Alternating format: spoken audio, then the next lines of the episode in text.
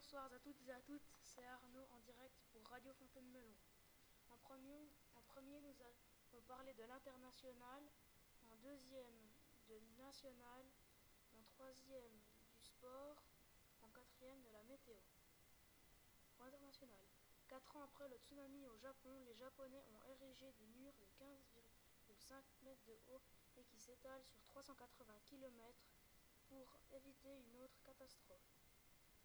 Jeudi à 22 h, dans le quartier d'East Village à New York, un gigantesque incendie s'est déclaré touchant plusieurs immeubles d'habitation. Le feu s'est déclaré après une explosion. Parlons du national. La ville de Genève exige la fermeture de la centrale nucléaire de Lugier. Je passe la parole à José. Merci Arnaud. Aujourd'hui, je vais vous parler d'un accident d'un camion militaire. Jeudi soir, entre Brunen et l'ISICON.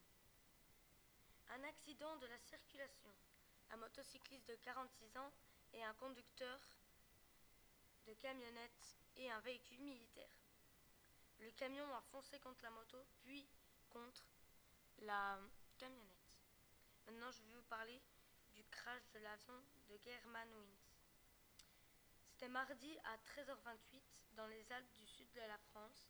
L'avion de Germanwings s'est écrasé